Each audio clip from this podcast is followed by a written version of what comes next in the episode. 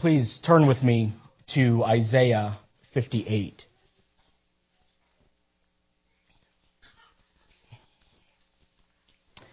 Isaiah 58, we will read verses 13 and 14.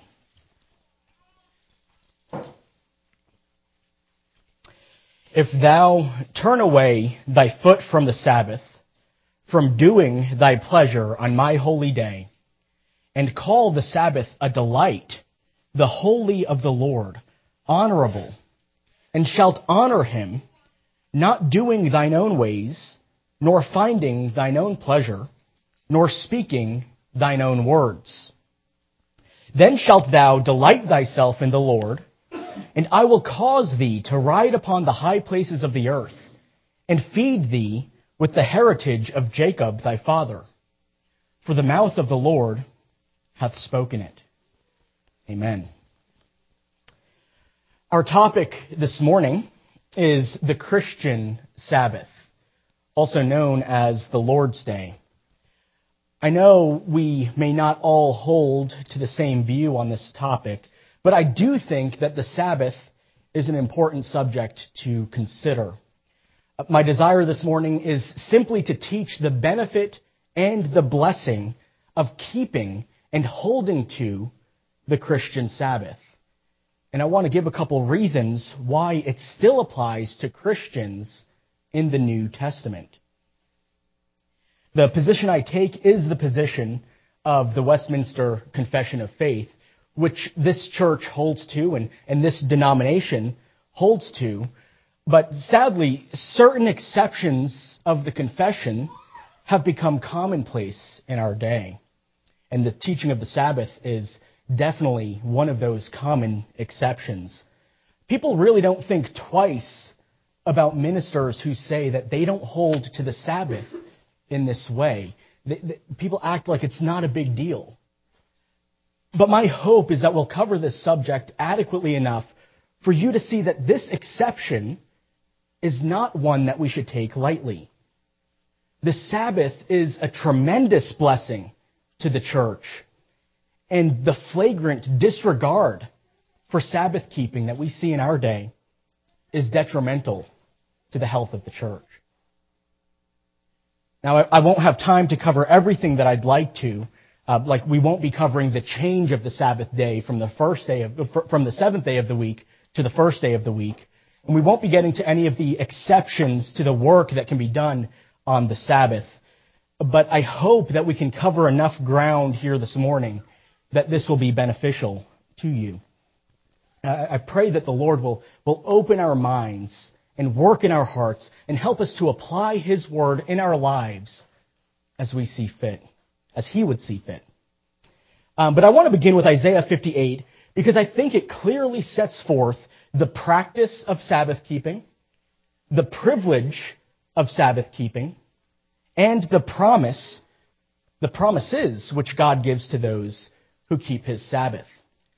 We'll briefly consider these things from Isaiah 58, and then we'll move on to consider various reasons why we ought to keep the Sabbath even in the New Testament. The practice of Sabbath keeping is found here in these words. If thou turn away thy foot from the Sabbath, that means don't trample upon it. If thou turn away thy foot from the Sabbath, from doing thine own pleasure on my holy day, and shalt honor him, not doing thine own ways, nor finding thine own pleasure, nor speaking thine own words. So essentially, to keep the Sabbath is to recognize that the Sabbath is a day which belongs to God. It's not our day. It's not for our pleasure. It's not to be used for our purposes. God has claimed it for himself. He calls it his holy day.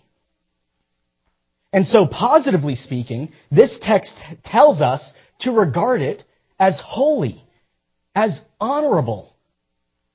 We ought to recognize that God has set this day apart, and therefore we should give it the honor that it's due. We ought to be careful to use the Sabbath for the purposes that God intended. Because He has set it apart for a special purpose. That's what it means for something to be made holy. It means that it, it gets set apart by God from its common use to be used specifically for a, real, for a religious purpose. So the Sabbath is not a common, ordinary day. It's a day set apart unto God. And so, negatively speaking, what does that look like for us? If we are to regard the Sabbath day as holy, what should we not do on that day? Isaiah says, when we honor the Sabbath as God commands, we won't go our own ways or seek our own pleasures or speak our own words. We refrain from doing certain things on the Sabbath day because we recognize that it's not a day to be used according to our own desires. It doesn't belong to us. It's a day that, it's, it's not a day that God has given to us to be used for recreation or for fun or for work or anything like that. It's a day for us to do what God would have us to do. To delight in Him. To honor Him. To worship Him. To praise Him. To glorify Him. It's a day that we commit to the Lord for the purpose of worship. So we set aside our jobs we set aside our desires. We set aside our, our desire for a perfectly clean house or for a perfectly mowed yard. We set aside our entertainment. We set aside anything that might distract us from God Himself. And we choose to delight in Him. And this shouldn't be a burden for us. This should be a privilege. Isaiah tells us here that we ought to use this day to delight in the Lord. It's a day that we have the privilege of spending in communion and fellowship with God, who's the greatest desire of our hearts. This is a heavenly privilege. It's a day that we ought to look forward to and to rejoice in. I know I've said this before, but think about what, oh, the, what witness it is to the world to keep the Sabbath day. Keeping the Sabbath causes us to stand out from the world because the world is obsessed with money and shopping and entertainment and pleasures. Setting aside the pursuit of these things for a day is foreign to the mind of the world. But it should be a delight for us. Because we know Nothing in this world can satisfy our hearts. Our hearts long for God. And the Sabbath day is a day in which we commune with Him. It's not uncommon for people to think of the Sabbath as a burden. They think of the Sabbath and they think of the bondage of the law. They think of fire and brimstone and legalism, and they think that it's cold and heartless. And I, I, I think that this is largely due to the fact that Jesus spends a lot of time in the Gospels arguing with the Pharisees about the Sabbath. Many people think that what Jesus was doing in the Gospels was freeing us from having to keep the Sabbath. But that's not true.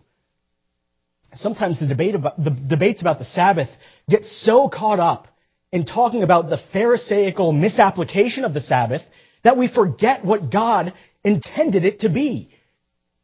The Sabbath was intended to be a day of delight for His people. It was supposed to be a taste of heaven. It was supposed to be a, a, a taste of the paradise of Eden. Jesus wasn't taking this away. He was restoring it to its former glory. You see, the Pharisees added all these extra laws to the Sabbath. They took what was supposed to be a day of rest and they turned it into a day of following a bunch of rules. And sometimes that's how people go about Sabbath keeping in our day. They create a list of, of do's and don'ts, and they think that by obeying their own rules, that that's what Sabbath keeping is. But we need to remember that you can do all the right things on the outside and still be a Sabbath breaker in your heart. You're not keeping the Sabbath if you're keeping the Sabbath like a Pharisee. It's supposed to be a delight. And that's what Jesus teaches us in the Gospels. He breaks the man-made rules of the Pharisees to show them that they've made the Sabbath day a burden. It became too much for people to bear. It took all the beauty out of God's gift to His people. So Jesus never broke the Sabbath. If He did, He would have been a sinner. And as we know, in order for him to save us for, from our sins, Jesus needed to be a perfect sacrifice, without blemish and without sin. So the Sabbath is a day of delight. It's a wonderful privilege that God has given to his church. But God also gives us several promises to those who keep the Sabbath. He promises to make those who keep the Sabbath to ride upon the high places of the earth and to be fed with the heritage of Jacob. To, to ride upon the high places of the earth is language that's used several times in the Old Testament, and it's, it's used to, to mean becoming victorious over our enemies. And who or, or what are our greatest enemies? The world, the flesh, and the devil. God promises us victory over these things for those who keep the Sabbath. The Sabbath is a means of grace. It helps us to die to sin and to grow in holiness. And he also promises to feed us with the heritage of Jacob. This is a promise that's linked to the covenant. Essentially, it means to, that God will strengthen us as the children of God.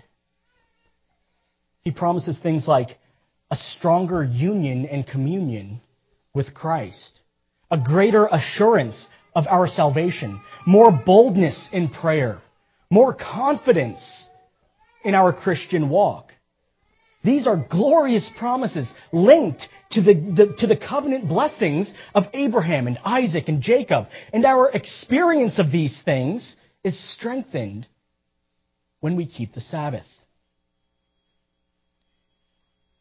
I know we haven't proven that the Sabbath still applies to us yet, but, but let's consider something real quick. If it does still apply to us, then these promises come with it.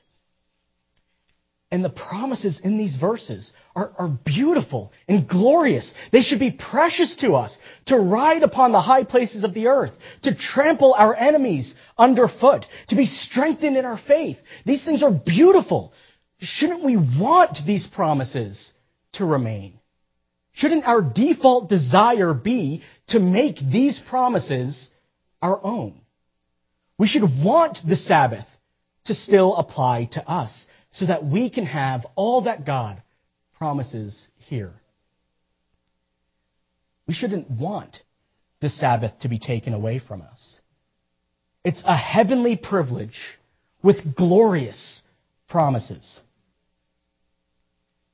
And thankfully, the Sabbath hasn't been taken from us. It's still a duty and a privilege to the believer, even in the New Testament. Now we're going to take some time to, to give some reasons why this is the case. First, the Sabbath applies to New Testament believers because the Sabbath is a creation ordinance. The Sabbath is a creation ordinance. A, a, creation ordinance is essentially something that God ordained at creation which is intended to function as a pattern for all of humanity throughout history.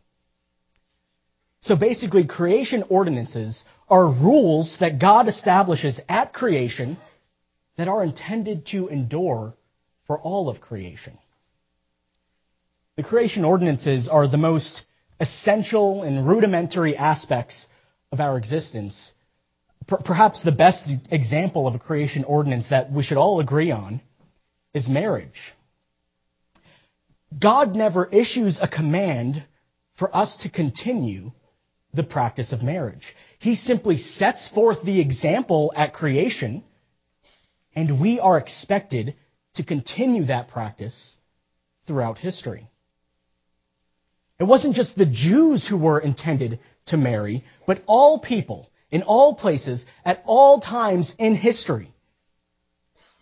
We are expected to continue the practice of marriage. And just like with the Sabbath, man quickly perverted the practice of marriage. So Jesus in the New Testament has to clarify what God intended marriage to be by appealing back to creation. Matthew chapter 19, Jesus says, Have ye not read that he which made them at the beginning made them male and female, and said, For this cause shall a man leave father and mother, and shall cleave to his wife, and the two shall be one flesh. There was no explicit command for Jesus to appeal to, but he could appeal back to creation because marriage was established by the example of God from the beginning to continue throughout all of history. And so when disputes about the Sabbath come up in the New Testament, Jesus does the same thing in, in his debates with the Pharisees. He says, the Sabbath was made for man, not man for the Sabbath. This is what God intended from the beginning. God intended the Sabbath to be used for our good, not to be a burden that's too heavy for us to bear. We tend to think about the Sabbath as just one of the laws of Moses, and, and maybe we think that that somehow uh, excuses us from having to obey it.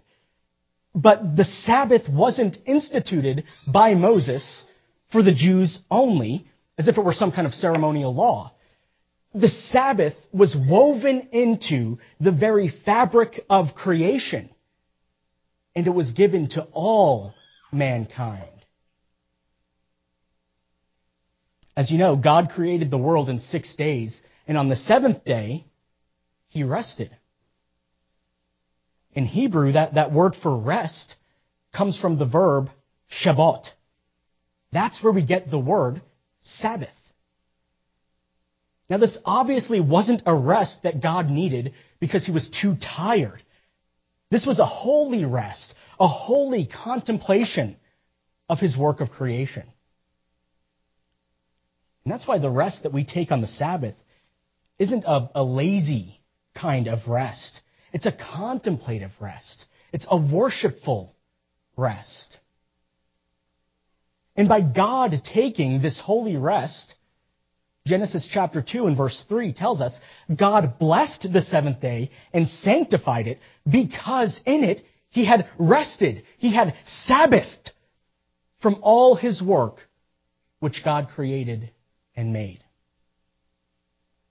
So the Sabbath was established by the example of God Himself, not for the Jews exclu- exclusively, but for all mankind from the very beginning of creation.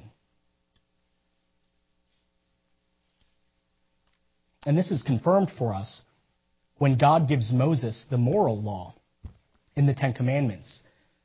This is the second reason the Sabbath still applies to us in the New Testament. The Sabbath is a moral law which abides forever.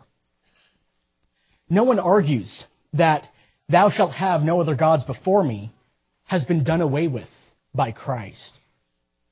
No one thinks Christ has done away with the command, thou shalt not kill or thou shalt not steal. we all recognize that these are moral laws that are meant to be followed by all people. They weren't created exclusively for the Jews with an expiration date on them. But in the midst of all these moral commands, we have the command remember the Sabbath to keep it holy. There's no reason to think that this commandment has been done away with in Christ. This is a moral command, just like the nine other commandments that surround it. And notice what God says. He says, remember the Sabbath day. He appeals to something they already knew. This wasn't a new idea to them. The Sabbath had already been established at creation. It was familiar to them. God is simply providing an explicit commandment for His people to honor His day. But the law was not exclusive to Israel. Many people in our day treat the Sabbath as if it were a ceremonial law. These are laws that, that Christ did fulfill in his death and resurrection. These are things like temple worship and, and animal sacrifices. We don't slaughter goats or sheep in our worship services. Because by becoming the perfect sacrifice for us and, and cleansing us from all of our sins and, and forgiving us for our sins, Christ has done away with the need for any more sacrifices to be made. But this isn't the case with the Sabbath. See, the ceremonial laws were symbols. They were signs of the redemption that was to come. And when that redemption came, when, when Christ came, there was no more use for them. He was the substance of all that they declared. But the Sabbath was established before our need for redemption. The Sabbath was established before we fell into sin. The Sabbath is therefore not a ceremonial law. It's a moral law that abides forever. It's binding on all people in all places, and it didn't come with an expiration date. And even though I think the reasons that we've given are more than enough to prove that the Sabbath is still binding on the New Testament believer, there's another strong argument that we can make. The third reason the Sabbath applies to us in the New Testament is that we are explicitly commanded to keep the Sabbath day. This command is found in Hebrews chapter 4, the text that we read earlier. Hebrews 4 talks about the failure of the Jews to enter into the gospel rest that was promised by God. And they failed to enter into it because of their unbelief.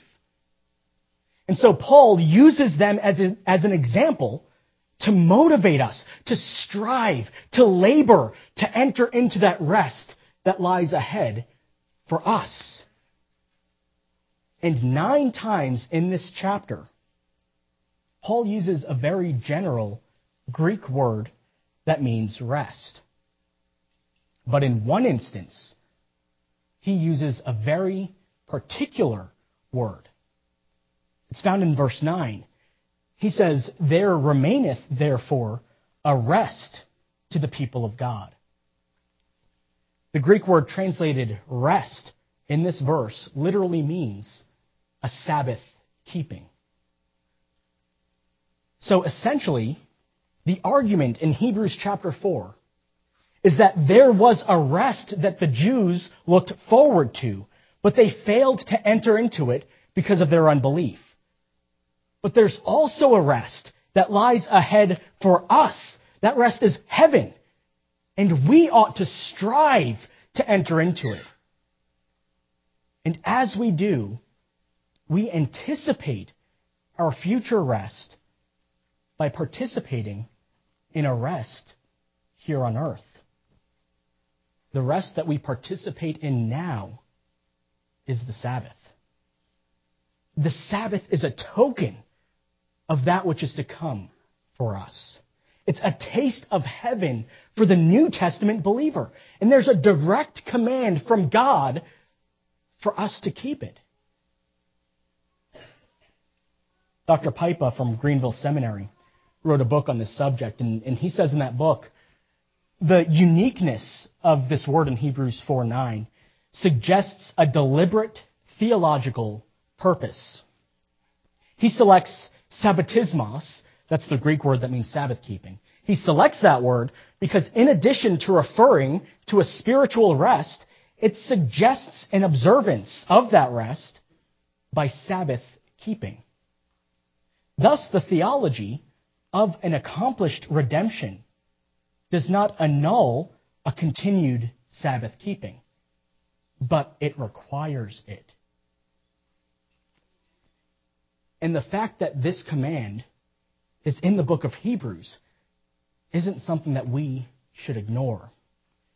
The theme of the entire book of Hebrews is the, the demonstration of the superiority of the new covenant.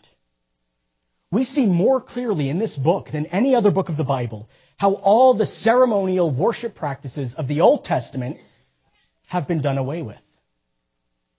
If you read through Hebrews, you'll, you'll read a description of temple worship and all the sacrifices and the Day of Atonement and, and so on. And he shows how Christ has fulfilled it all. He, he says essentially that we have something better than what you had under Moses. And he's exhorting the Jews, don't forsake Christ by going back to Judaism. So one would expect if the Sabbath was done away with or modified somehow, into a new, better form, then Hebrews would be the place that we would read about it. But when it comes to the Sabbath, the book of Hebrews tells us to keep it, to uphold it. He doesn't change the way it ought to be kept. He doesn't say the Old Testament was, was rigid and restrictive and now you can do whatever you want on the Sabbath. No, he tells us to keep it. And he tells us this explicitly. The New Testament believer is explicitly commanded to keep the Sabbath. So we have three solid reasons for us in the New Testament to keep the Sabbath. The Sabbath is a creation ordinance. The Sabbath is a moral command. And we are explicitly commanded to keep the Sabbath in the New Testament. But there are two texts in particular that people will use in response to what I've said thus far. Uh, those texts are found in Colossians chapter 2 and Romans 14. Paul says in Colossians chapter 2 verses 16 and 17, Let no man therefore judge you in meat or in drink, or in respect of holy days, or of the new moon, or of the Sabbath days, which are shadows of things to come, but the body is of Christ. Paul says something similar in Romans chapter 14. He says there in verses 5 and 6, One man esteemeth one day above another. Another esteemeth every day alike. Let every man be persuaded in his own mind. He that regardeth the day, regardeth it unto the Lord. He that regardeth not the day, to the Lord he doth not regard it. And on the surface, these texts they, they seem to uh, they seem to contradict what we've said thus far. It, it sounds like keeping the Sabbath day is optional for us in the New Testament. But we have to remember something. There was a time of transition from Old Testament worship to New Testament worship. There were Jews who became Christians that still recognized Old Testament feast days. And during this time of transition, it was permiss- permissible for these Christians to observe them. Paul alludes to this transition period in Hebrews chapter 8. He says in verse 13, In speaking of a new covenant, he makes the old one obsolete. And what is becoming obsolete and growing old is ready to vanish away. There was a time in which it was a matter of indifference whether or not a Jewish convert observed Old Testament feast days. And this is what Paul is referring to in Colossians 2 and Romans 14. You see, there, there were some people in the church that were making these feast days a divisive issue. There were some people trying to outlaw the feast days entirely, and there were others who were trying to force people to observe them. And Paul steps in and he says, if you want to observe them, observe them. If you don't want to observe them, then don't observe them. While the Old Testament was, was passing away, the Old Covenant was passing away, it didn't matter whether you kept them or not. But what wasn't up for debate was whether or not the Sabbath remained in effect. What Paul is talking about were these ceremonial feast days, like, like the Passover, like the Day of Atonement. They were soon to vanish away. A good way to understand this is to look at the rest of the verse in Romans 14. Right after Paul says, He that regardeth the day regardeth it unto the Lord, and he that regardeth not the day, to the Lord he doth not regard it, he says, He that eateth, eateth to the Lord. And he that eateth not, to the Lord he eateth not. What Paul has in view here is whether or not the dietary laws of the Old Testament needed to be enforced by the church. He says during this time of transition, it didn't matter if you continued to hold the dietary laws of the Old Testament or not, as long as neither side became obligatory in the church. What he didn't have in mind here is whether or not Christians were to observe the Lord's Supper. To intentionally forsake the Lord's Supper was not a matter of indifference, and that's certainly not what Paul is trying to argue. But that's the way some people use this verse when it comes to the Sabbath. It's no different than trying to use this verse against observing the Lord's Supper. You can't do it without doing a great injustice to the text. You'd have to take this verse out of its context to make that argument. The same is true when the text is used against the Sabbath. That's not what Paul has in mind in these verses.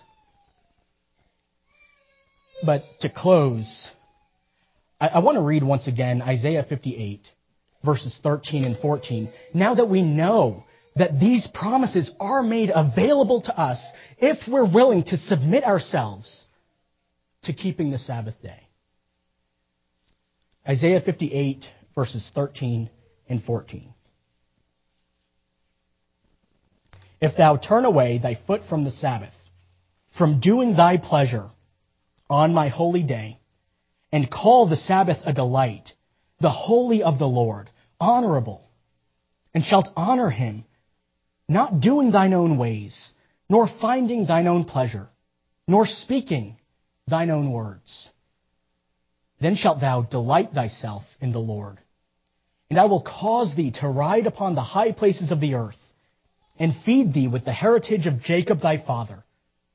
For the mouth of the Lord hath spoken it.